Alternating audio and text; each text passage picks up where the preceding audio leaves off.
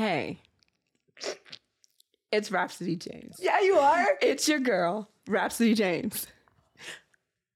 The one and the only. Truly. Rapsody James. Truly. Oh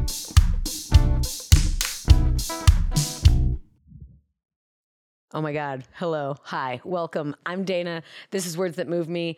I'm so glad that you're here today because I'm a person who values high dynamic range. And our guest today, Rapsody James, has just given me one of the widest ranging podcasts that I can remember in recent history. We talk bright, light, and very funny. We talk about some heavy duty, really serious shit. We talk about mental health. We talk about the way that we talk to ourselves when we're presenting our work to the world. We talk about releasing other people's thoughts about us and how we can work independently from our own thoughts about ourselves, and how to manage all of that while even keeping a smile on your face. My friends, Rapsody James, so good. But before we do that, we're going to celebrate some wins. Today, I am celebrating, wait for it, I don't know yet, but I'm going to come back to that camera with something, I swear. Ooh, okay. Today, I am celebrating a future win. This is the last week before Christmas break, and I'm closing it out big and strong, shooting a music video this upcoming week that I'm really excited to tell you more about, but we'll get there after it happens. So Future Win is a busy and full week of work before the Christmas break. That's me. Now you go. What is going well in your world?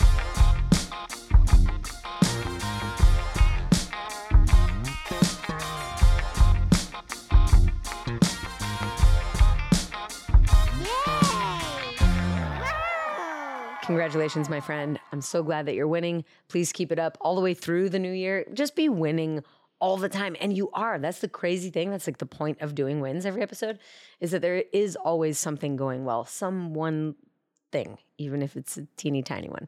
I will preface this episode only by saying the amount of love and respect I have for this person is tremendous. It will be abundantly clear in the episode. But I'm so grateful for her vulnerability, her as well as her strength in sharing. And being so generous with the stories and the details that she shares. One of those stories is one of the most told stories on this podcast, the story, and that is the story of me becoming a mime. So without any further ado, enjoy the one and only Rapsody James.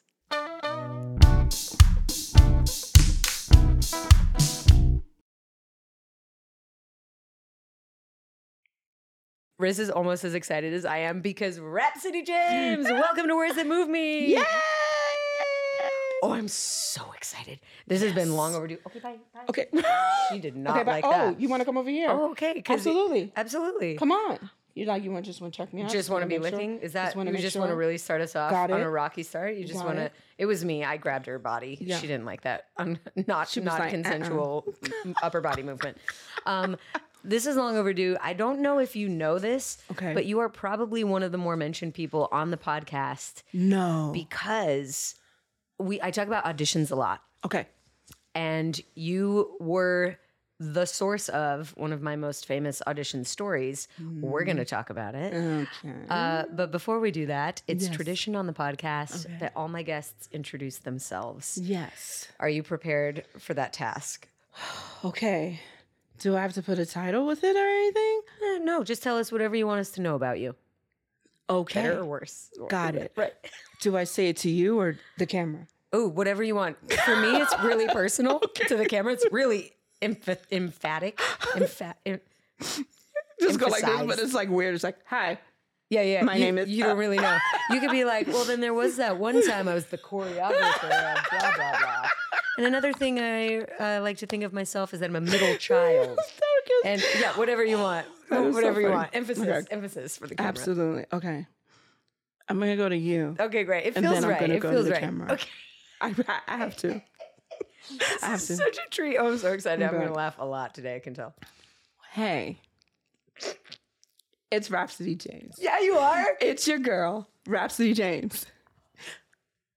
The one and the only. Truly. Rapsody James.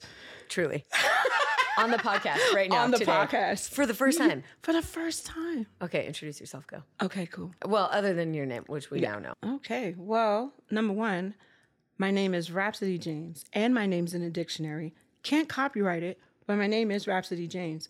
So along with that. Yeah, keep going. You've got my attention. I'm a choreographer. Yes. I'm a creative director. Yes. I'm a photographer. Yes. I'm a mentor. I'm a teacher. Master educator, I would like to say, because I've worked very hard for that. Yes, you are. Oh, my God, you're very good. I am a daughter. I am a friend. I am really funny. Yes. Oh, my God. I will tell you first and foremost. I absolutely love makeup. I absolutely love 80s TV shows. Like, I could keep going. If you really want to kind of get the... That's a fantastic introduction. Oh, yeah. Let's reveal the rest as we go. Absolutely. Okay. Yeah. I'm glad that you led. Well, you sort of led. Well, you're leading currently, so I'm following currently, a little ways behind. Glad that you led with I'm a funny person, because I think if people saw your work, they wouldn't assume that right at like face value. Right. I think your work is heavy, dark, often. Yes. Sometimes... like, oh man, we really wish I had a better word for this right now, but I was not prepared.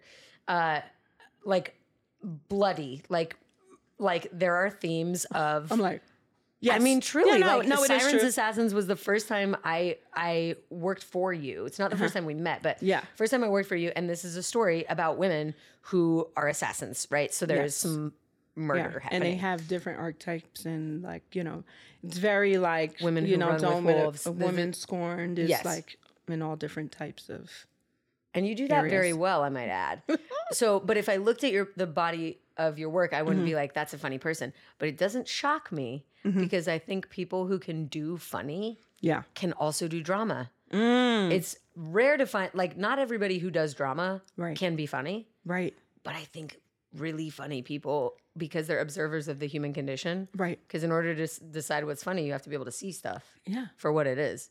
And I think because of that, I think you're good at drama. I'm literally kind of like a goof troop. It's really weird. Yeah. I'm the friend that like we get us all in the house, like, and we're all laughing. Like I'm the one that I'll stand up and I'll just start doing. You're the court jester. Oh, for sure. Yes. Okay. Sure. Well, I'm so glad you're in my life for that reason, because you definitely keep me laughing. I cannot see you out in the world and be responsible for what comes out of my mouth. Usually just obscenities, profane. And if anybody knew. If anybody knew, or if anybody didn't know that we're okay, they might suspect that we're not okay. That we're not okay. Usually, exactly. And here's something I'm learning about YouTube, you have to be careful with how much you swear at the beginning. Yes. You're allowed to swear, but if it's all like happens at the beginning, you get flagged and it's not good. Right. So there's like a little concern that we might be starting off this podcast with our good old fashioned, like, you son of a mother. Yes, totally. We get taken off the internet. Yeah, because it'll go boop, boop, boop. But the truth is that it does feel like the most appropriate way for me to express my love and respect for you is in this really profane kind of way. It's like the only container that feels big enough and appropriate enough to fit that. The crazy thing is, I feel the same about you. I just be like,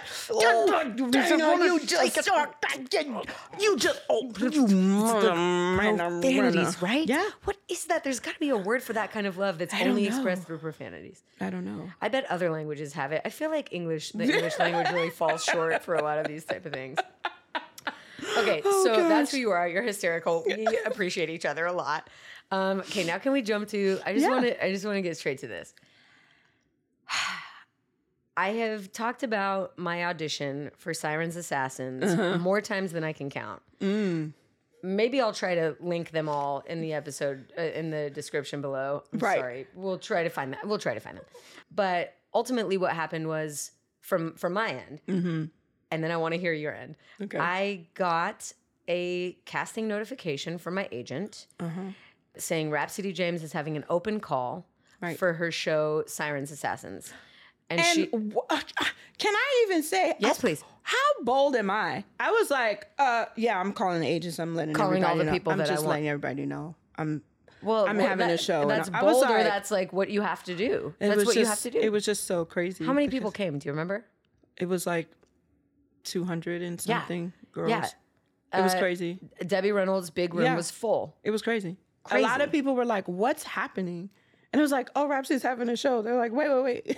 It's not a gig. And I was like, well, it's a show. It's a show. It's a show. Like, when we want to do it. And so, that's how much people get behind your vision. I was really like shocked.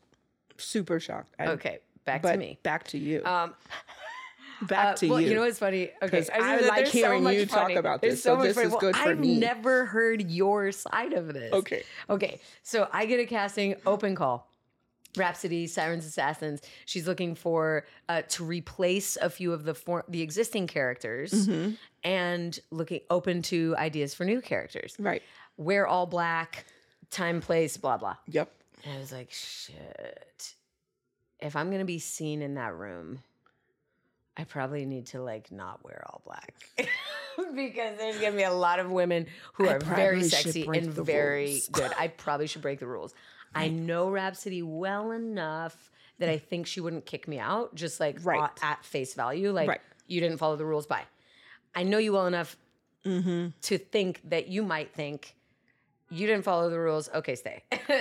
So I thought I had some wiggle room there. And I was like, what if I wear all white? What if I paint what if I'm like a scary clown? And I was like, but clowns are like already scary. Wait a tick. What if I'm a mime whose mime weapons like a katana sword or like a hand grenade? That was a hand grenade. I was holding it like I was about to go. That's what I was about to do with my... I have not practiced my mime in a while. What if my mime weapons caused actual damage? Like, you know, I throw a grenade and then bodies bounce, or I swing a golf club and then somebody's head just...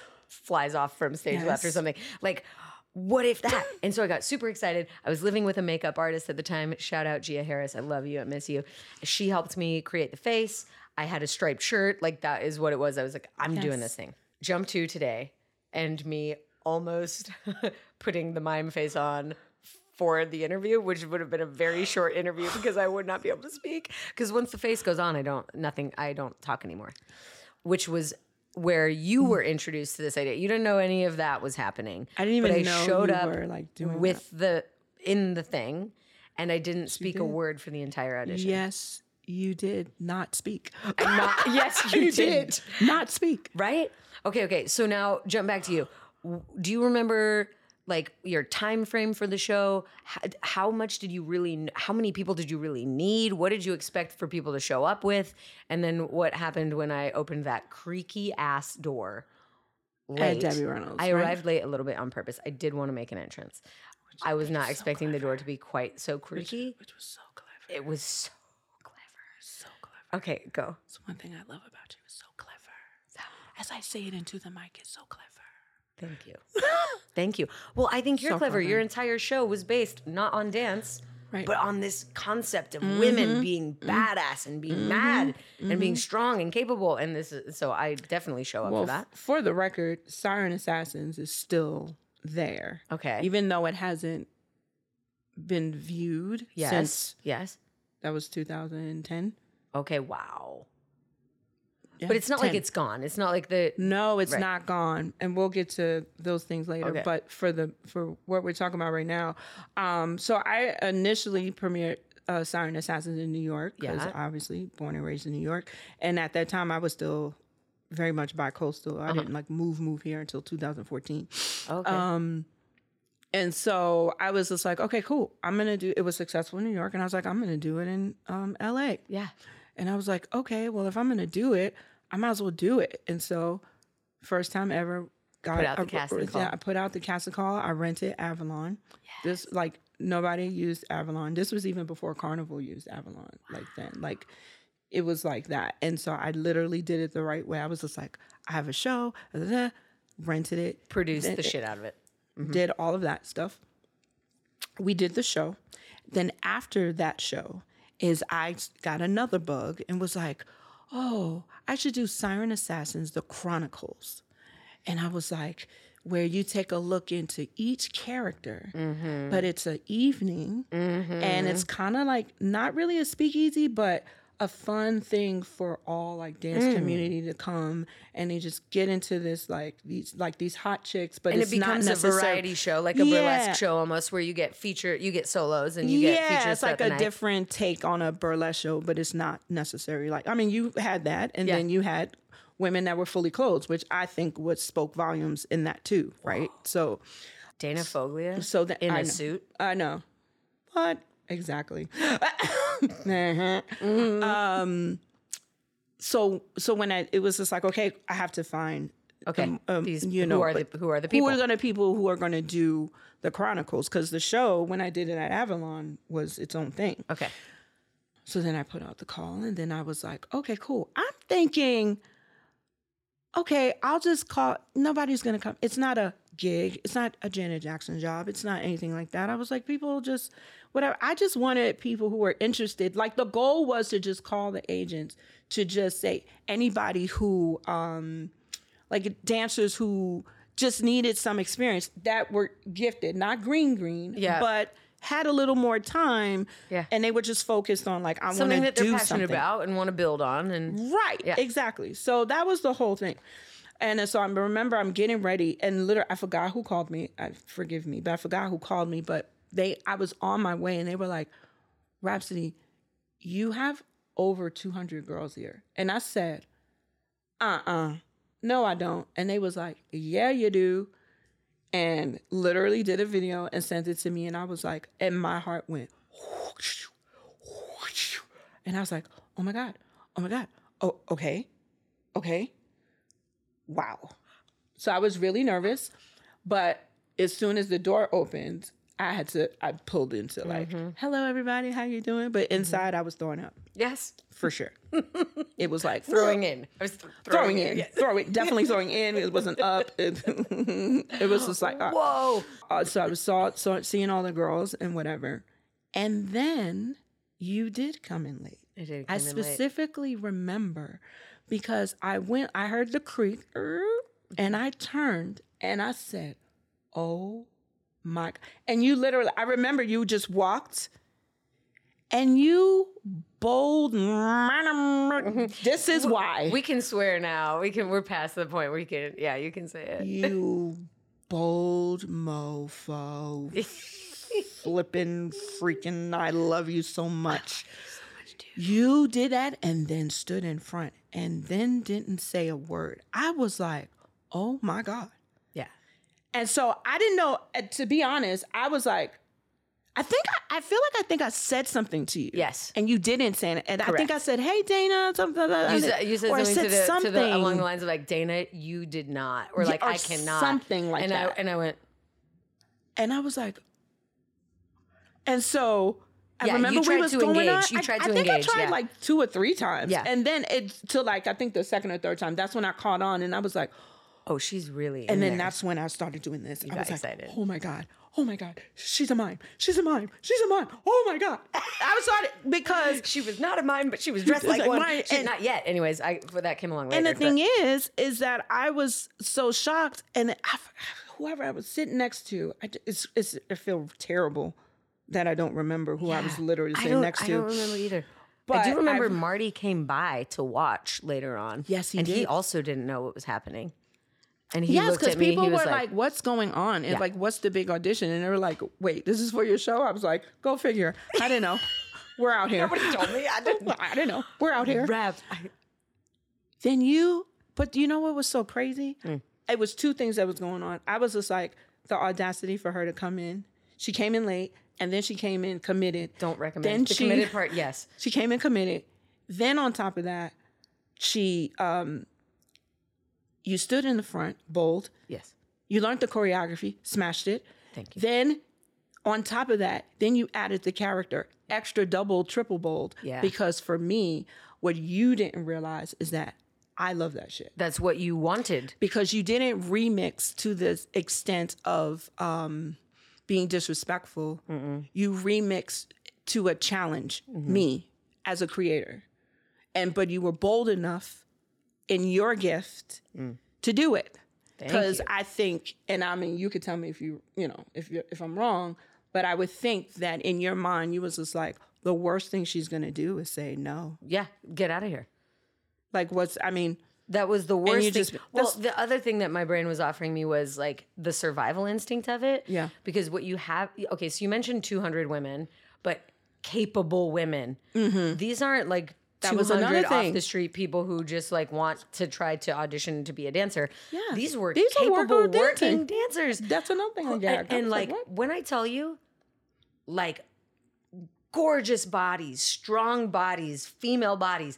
And when the moment came to freestyle, those strong female bodies were doing like aerials into the splits. There was tumbling passes. There was like people popping and really dancing. Right. And I really believed at that time, and maybe I was right, maybe I was wrong, it doesn't matter. Right. That I would have gotten lost in the sauce if I had followed the rules.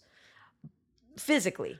I was not a great technician yet, especially not with any street styles at all. I was not a great auditioner yet. In terms of like, watch me freestyle, watch me follow the rules, watch me personalize to a degree.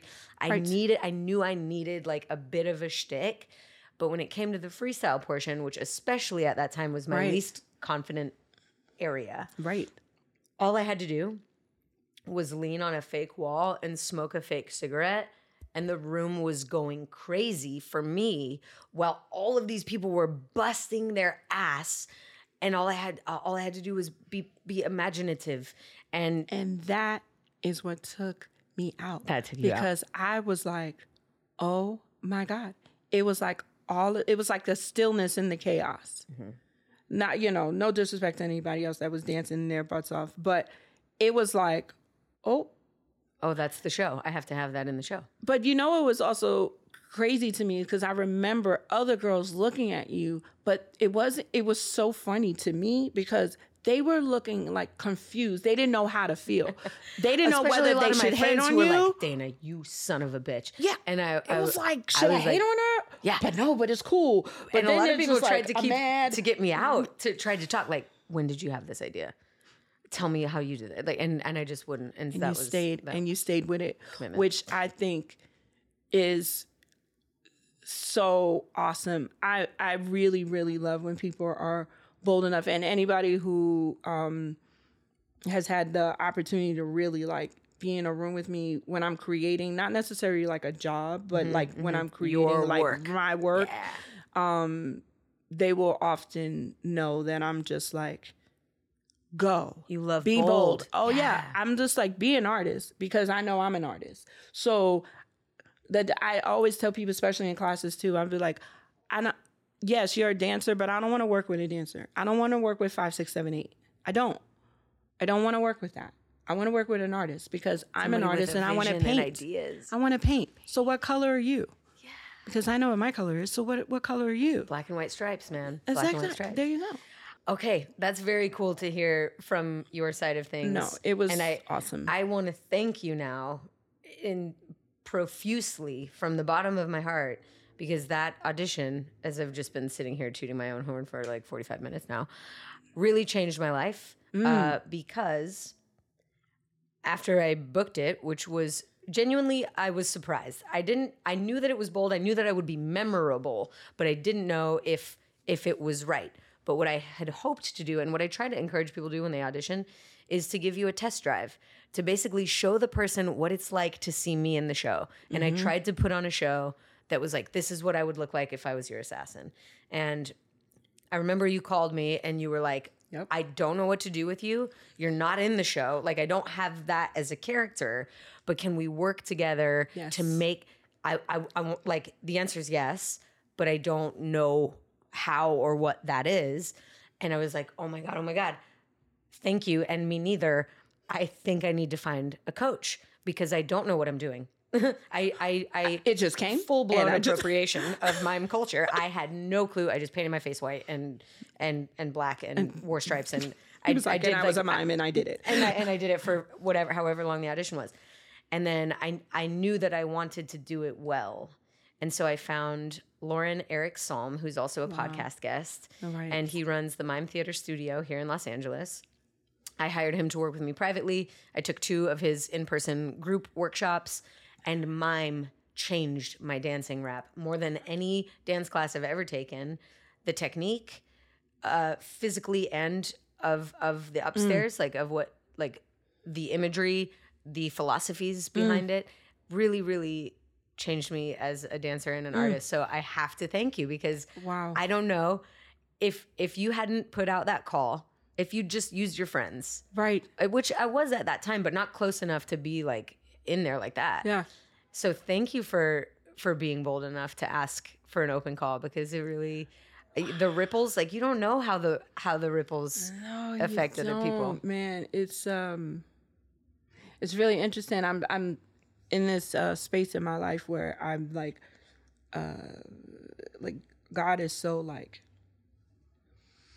It's like he's so revealing to me right now, and it's like a lot of things where I'm realizing and starting to see my own. Say like worth or purpose, and you don't. And for years, believe it or not, a lot of people won't think I wouldn't know, but for years I've been like, what is my purpose? I know I can do this well. Mm-hmm. I know I'm very good at that.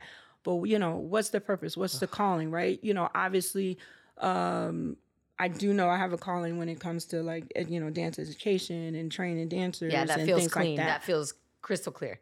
Like. With you on that. And I know that. But I also know there's, like, other things. Something else. And so I am just now, I've been just very accepting that I'm a vessel. And he, like, God uses me. I don't know.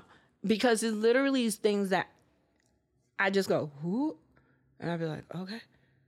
If there's certain people I will talk to, and I'll just go, I'll just be like, I don't know why I'm telling you this, but I'm just telling you this because when I just felt like I wanted to tell you.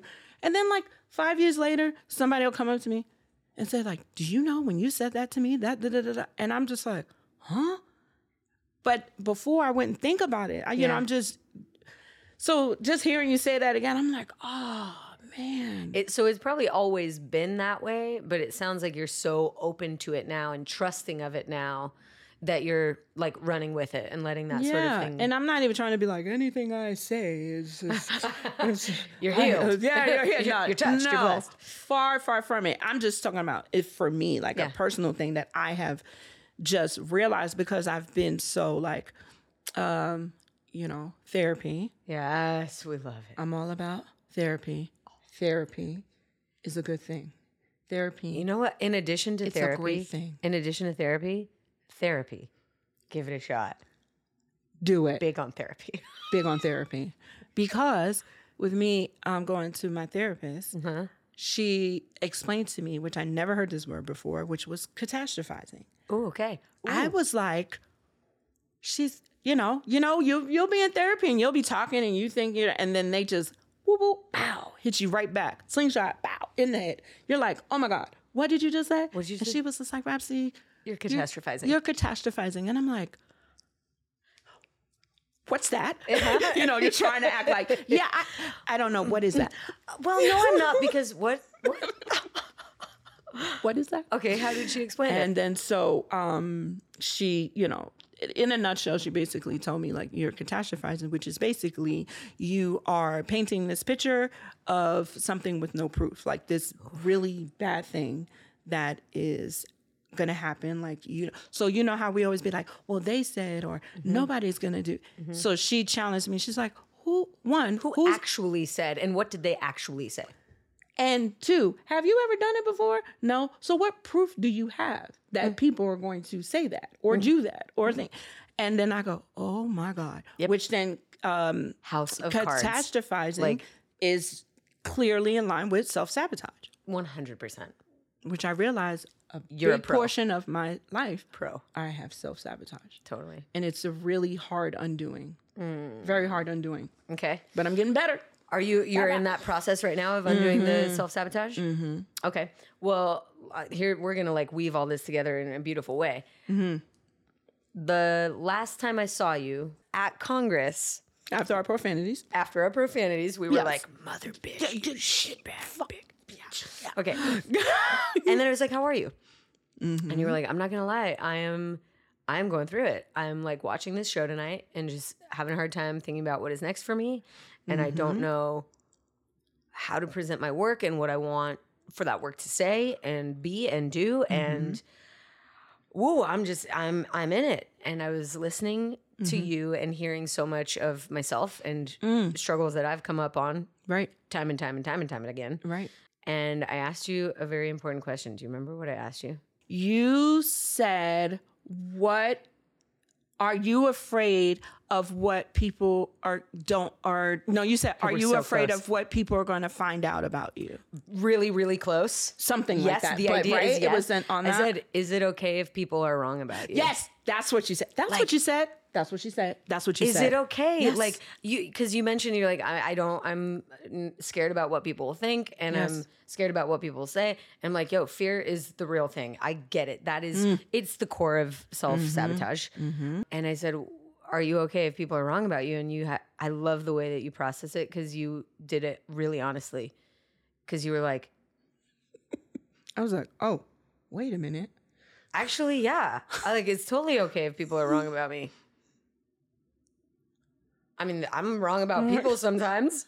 Like, I've been wrong before. Is it okay for people to be wrong about you? 100%. And literally, yeah. And then the next time I saw you, after that, we were both presenting work at Congress. Which was crazy, right? And can I tell you about your work? It was so revealing. It was so vulnerable. You were, I don't know if you consider yourself an actress. Do you? Mm-mm. Mm. Well, maybe you should. Because the first portion of the piece, which was you in a solo, was by far my favorite part. And don't get me wrong, I love some gorgeous dancing women in big black hats. I was like, yes. Shout out to Dina Thompson. That is her. I got to get her in a black hat and a skirt. Yeah. It's guaranteed. It's happening. I really, really loved your solo and how expressive you were, how vulnerable you were, and how clearly in communication with another force you were. And I didn't know at that time if the force was meant to be God or this imaginary person or a past version of yourself or your future self, but you were talking to someone very clearly. And I was like, that looks like a person who has released what other people fucking think about them and is in communication with something more important than they and what they think. Yeah. And, I don't know. That's how it read. Is that how you feel? How are you doing with releasing other people's opinions of you? How can I say it? Well, it was a combination of just one, kind of allowing myself to just go,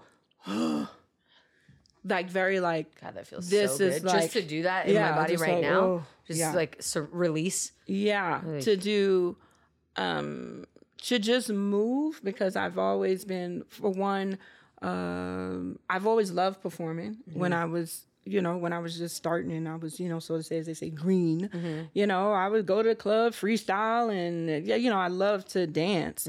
Always knew I wanted to choreograph, but I love to dance. And when I danced and, but then it got weird for me to dance because then, that judgment thing that happens as you go through life. Yeah. And then it just started to become, I don't know. I felt like I became a really hard shell with myself.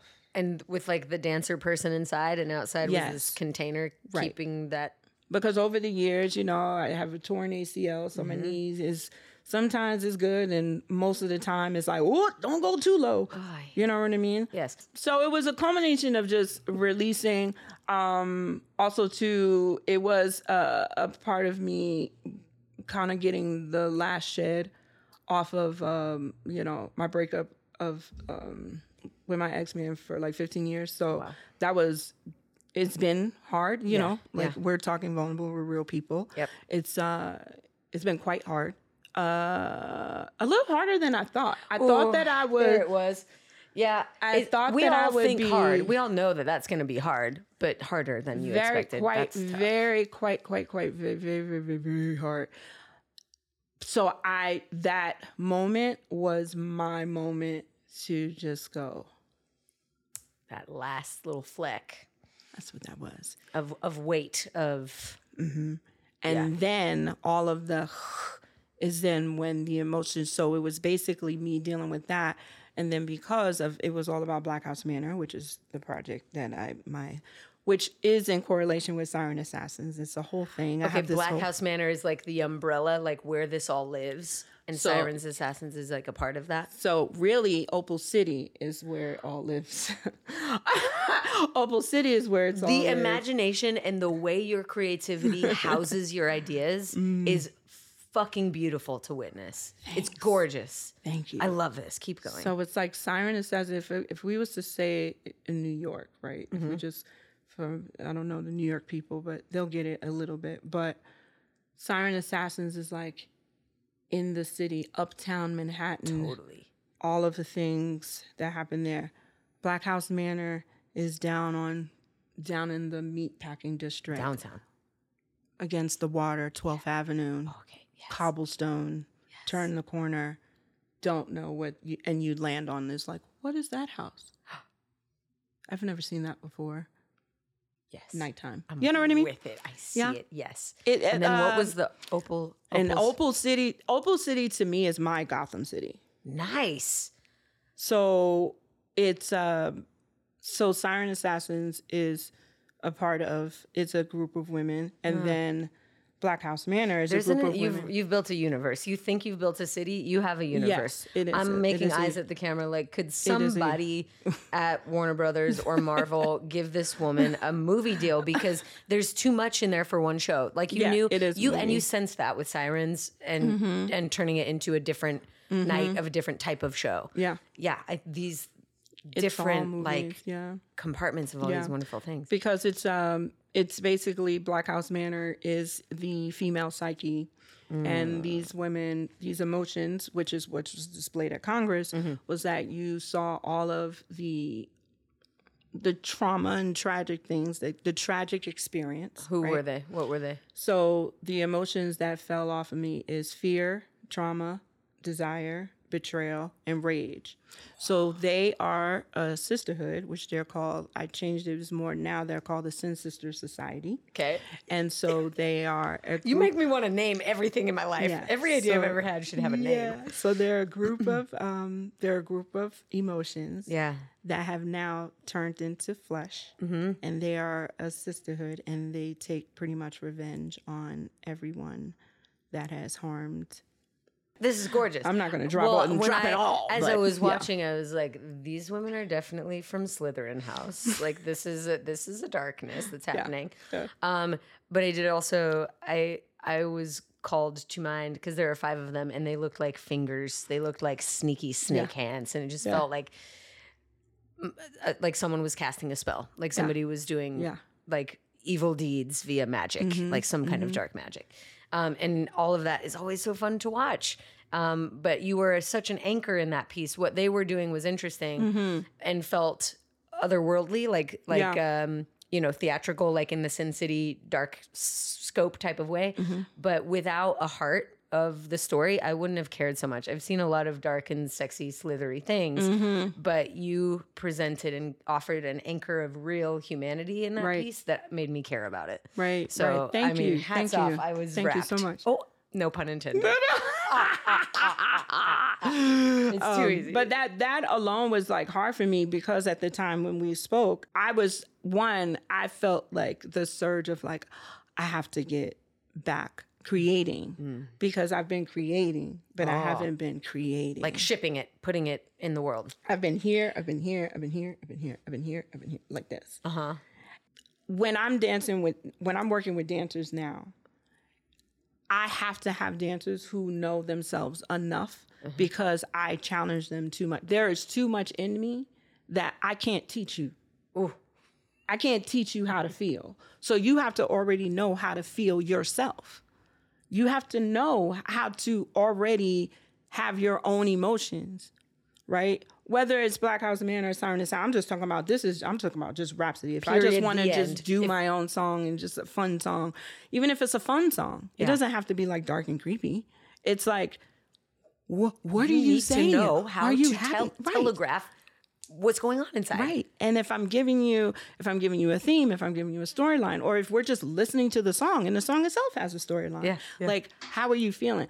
I feel, yes, there's a slew of people that need the 5, 6, 7, 8. They need the beginners and teachers. And I think that there's a place for that. And I think that holds in the mentorship and teaching that I do. But if you want to work with me, you have to be at a certain level now. You just have to. I love that. I don't have to. When is your next mentorship happening? Do you have one on the books? The next mentorship happening? It will happen next year. And I'm hopefully planning to bring that out. Next year, meaning this year, because this episode will come out in 2024. Okay, so I hope that, are you getting stressed now? Yeah, no, I'm sorry. Let me say this year. Listen, as a person who loves an event and a program, I feel you in that it can be overwhelming to move all the pieces around. But when you know, let me know, because I can speak from having been in the room with you in creative processes, but also in class. I love the way you lead and the way you train.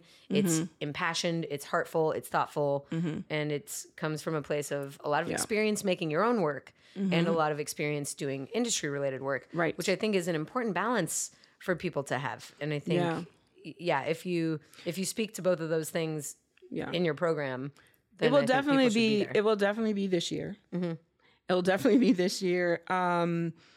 And I'm pretty much want to take a different approach now. I'm someone who's like not a been there, done that, but I don't like getting bored. I want to change the flow up. And I take teaching very seriously. So I'm always like, if I don't feel it, I really will not teach. Like if I feel that I can't really be very responsible, because that could go into a whole nother thing when we start talking about teaching, because I'm very serious about it in the sense of like, if you're going to teach somebody, you have a certain responsibility that you are offering some kind of tutelage to someone. You can teach the same one person the wrong way, and that wrong teaching can really change the trajectory of where they're going. It could change their mindset. It could change the thing. So if you're teaching out of, I don't want to like get into a thing, but if you're only teaching for money, let me just say that, because I think a lot of people know this, and I'm sure it's been talked about, a huge topic in the sense of, if you are just teaching, that's a hustle. Yeah. Right. Because there's a hustle in it. Yes. But you gotta really have it here first, because this is people's lives and pathways and minds that we're talking about. Because then when they get to people like us, and we want them to be themselves, and to trust and to really and show dance up full. Yeah, and actually have a full, like, complete the move, and you have full here and also full, and then you tell me you've been like, well, I've been training for this many years and this, and I'm like this, and you've been training for that many years, and all you do is that. Oh, but you can't do that. But you do that, and then you tell me you're full out. Okay, question. Right, it's as different. A teacher person who has encountered a few people, less students and more recording artists. I'm so curious how you approach specifically this, the full outness. Let's say you're working with a student or a recording artist who thinks that this is this. How do you get them there? What do you do? How do you do it? One, it depends. It depends on who it is. It depends on the, obviously the situation. But 9 times out of 10, I try to just relate it to, okay, this is kind of where my funny part comes out. Let's right? Go. I always kind of try really to, I try to put it in a humorous way, right? Yeah. So I'd be like, especially if it's a recording artist, I'd be like, okay, girl, grab your mic. Hold your mic. I said, you see these fingers like this? I said, I'm going to show you what you look like. Yes. Gentle fun poking. Right. And I say, and this now is what laughing. I want you to look like. And then they go, and you show them. Oh my God. And I'd be like, yes. I'd be like, you know what the funny thing about recording artists, like when I work with recording artists, is they have this song and they're singing this passionate or some moment, or they hit a riff or an ad lib that takes me out, because Let me tell you, good music, I lose my mind. I will run around the room, drop to my knees and be like, oh my God, the music. Do you hear this beat? Do you hear this beat? Like, I will lose it. And those that know me know because they've seen it plenty of times. Yes. Right? Yeah. So imagine all of that. But then you get an artist who's just like, you hear, ah. But you see a limp wrist. Can't. So I tell them, I'd be like, you sang the song. You were in the booth. What did you feel in the booth for you to sing that? I said, so now what you felt, you know, then they'll answer me. And I'll be like, now you have to translate that. You have to now visually. You have to put here. I said, so it doesn't always have to be about the 5, 6, 7, 8. It really is just about your intention. What are you making me feel? Like, I could feel you. That's why, going back real quick to the Siren Assassins audition with you, I felt you. And that feeling, you can't deny that. It's the simplicity in that. And I'm not saying every single thing has to be just as simple as you made it, but there is a very strong thing that is a good thing when you really are bold enough to take the simplicity of just, wow, like, Are you ready for our final portion? Oh my gosh. Oh! We have what I call wrist roll with it. It's the rapid fire question portion. Oh, rapid fires. I'm terrible at this. Oh, okay, so am I. Because as soon as I ask a question, I'm like, let me tell you what I think about this and why I ask and here's the button. I did it with Movement Lifestyle and I bombed. Did you bomb? Oh, man. Shout out to Sean, man. I bombed. We got to do it again, Sean. We got to do it again, Sean. Well, I'm so sorry. Rehearse right now. This will be rehearsal for your redemption round. Okay. Now I'm going to try to go easy on you. Ready? I guess. Cats or dogs? Dogs. Tea or coffee? Tea. Movies or series? Movies. A movie. What's the last movie that you saw that you loved? Okay. Oh, that's not rapid fire. I got to say it fast. Sorry. Yeah. The last movie I saw that I loved. It's going to sound like I haven't seen movies in a really long time, but The Joker. Nice. Joker. It lasted that long, that impact it made on you. Yeah. That's Joker. Fantastic. For sure. Music video that you really wish you were in. Oh, I know. Music video which I Janet Jackson, I Get Lonely. Really wish I was in that. Wait, is that the one that Sugar Pop is in? No, I Get Lonely. That's the one with go figure. Black Hats. Wow. And there it was, the birthplace of the creative vision. Did I realize, like, now, did I just acknowledge the actual inner inspiration probably came from? Coach Janet. And go wrist roll with it. Look at us learning about you. Yeah, definitely I Get Lonely, though. That is crazy. Move that you would delete from the vocabulary forever. Just, like, a move that you're, like, over. Over in general? There's a lot of them, though. Like any move, yeah. I don't ever want to see that again. That move, the zazz. Yeah, and then what was that? What's that one? The new one that it's not new. It's old, but people still kind of nay. I'm gonna tell you what. I love watching it done well. I do not feel it in my body. It's not a move that I feel is the strength. Yeah, I feel really weird sometimes with these new dances because I'd be like, am I really getting that old? The answer is yes, because the moves are coming out more often because of here they are. And I can't. Like, all the time. Yeah, and I can't keep up. I think that's what it is. You know, back in the days, you know. You feel like you had the Smurf and the Smurf was a Smurf for a minute. You had the Bismarcky. You had the WAP. You was WAPing for a minute, you know. Yes. You had time to think. Time to get it. And now it moves fast. You'd be like, what? It moves fast. It's like a new dance every week. It is. It's hard to keep up. Spin-off podcast, like the move of the week. We have to learn it, you and me. I love it. I would totally do it. I would have to be very down. What was the last song that you belted full volume, like just really sang? Oh my God, yesterday. Tony Braxton, he wasn't a man enough for me. Literally yesterday in rehearsals, I was literally singing at the top of my lungs. Oh. And everybody was like, Rhapsody, you have a voice. And I was just like, yes, you do. That's another day. I can sing. I just don't. You have a movement voice and you have a voice. I told you your solo performance at I almost said Carnival, at Congress reminded me of if Usher, Mary J. Blige, And who was the third? Oh. I totally forgot. Eve. You did say Eve, yeah. Because you were rapping. I don't know if you noticed, but your flow, your freestyle was very gestural. I felt like you were rapping at me. And I love her movement and her face when she's talking. Yeah. I'm obsessed. I'm a vocal arrangement. Like, I love vocal arrangement. Like, how do you? Yeah. So, if you had to listen to one artist for the rest of time, who would it be? Oh, one artist for the rest of time? I know, I hate that question. Oh, that's a hard one. That's a really, really, really, really, really hard one. And I am going to say, ding, ding, ding. Go. Sade. Yes. Mine would be Prince, but also Sade. Oh. I know. It's fun. That's okay. Because if we're still friends, then you can listen to mine and I can listen to yours. Prince, absolutely. Because of the funk, like unadulterated funk.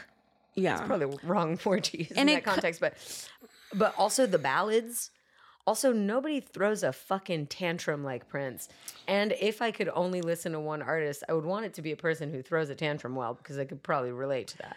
But to tell you the truth, I know it's cliche, but it really is Michael Jackson. Okay. I get it. Because we have the conversation like, Michael Jackson, but you got to get, once you get past the person? The person of Michael Jackson, like the magnitude of Michael Jackson, once you get under that, you go, oh my God, he's a genius. The music, oh my, is like the music, is the sound, except by Prince. I think Prince can help with it. Yes, I do. I really do. Absolutely. Maybe not as many like. It's Prince's arrangement to me. It's Prince's arrangement for me, though. It's how clever he is with like him. Yeah. Okay. Prince, okay. Absolutely. Oh, three more. Jealous. I didn't say that. It's okay.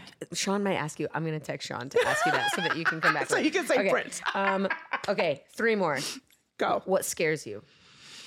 Oh wow! What scares me? Not. Wow, that's a loaded question, but I'm gonna keep it very together.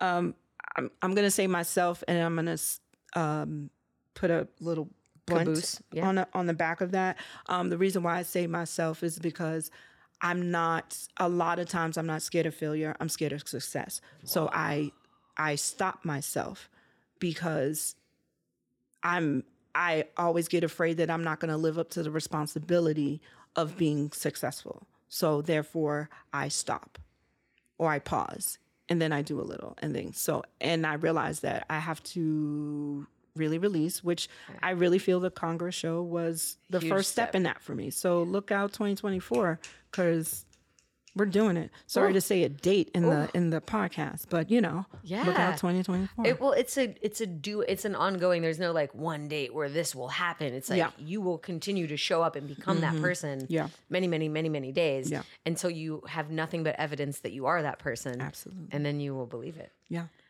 So, I mean, that was a real a real question. That's what scares you. Yeah. What lights you up? I can't believe I said that. That was gorgeous, Rat. Wow. That was beautiful. Oh, everybody's going to know.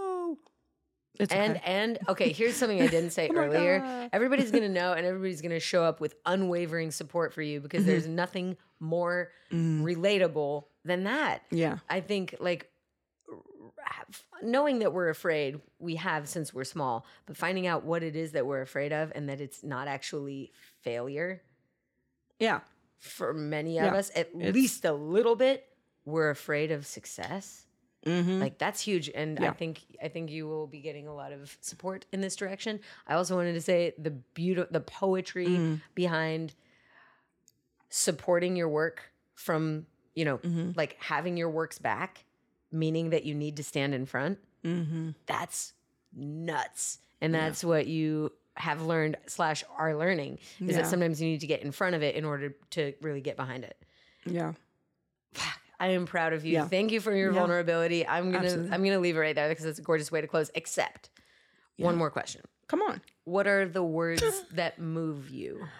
Could be a quote, a guiding principle, kind of like a North Star philosophy, or a prayer, or a mantra, or just like actual words like family, love, funk, Prince. I don't know. Okay. Yeah, go. Hold on one second. Can I get my phone? Yeah. Because you have it. You have it. Yes. Because I really. You have it, and you don't want to get it wrong. Yes. Yes, I know this. Hold on. Let me find it. And I'm not going to read it. I'll say it. Just let me find which one it was. I love that you have so many. And I love the sound that your nail makes when you touch your phone. Quotes I love. Heart emoji. And look, it's like. Could you like hold that phone up a little closer to the microphone so that we can hear the. Quotes I love. That's that Nome Diga right there. Click, clack, click, clack, click, clack, click. Okay. So I would say the words or quote or something that moves me is distractions are actually announcements. Whoa. Distractions are actually announcements, meaning something's calling towards you.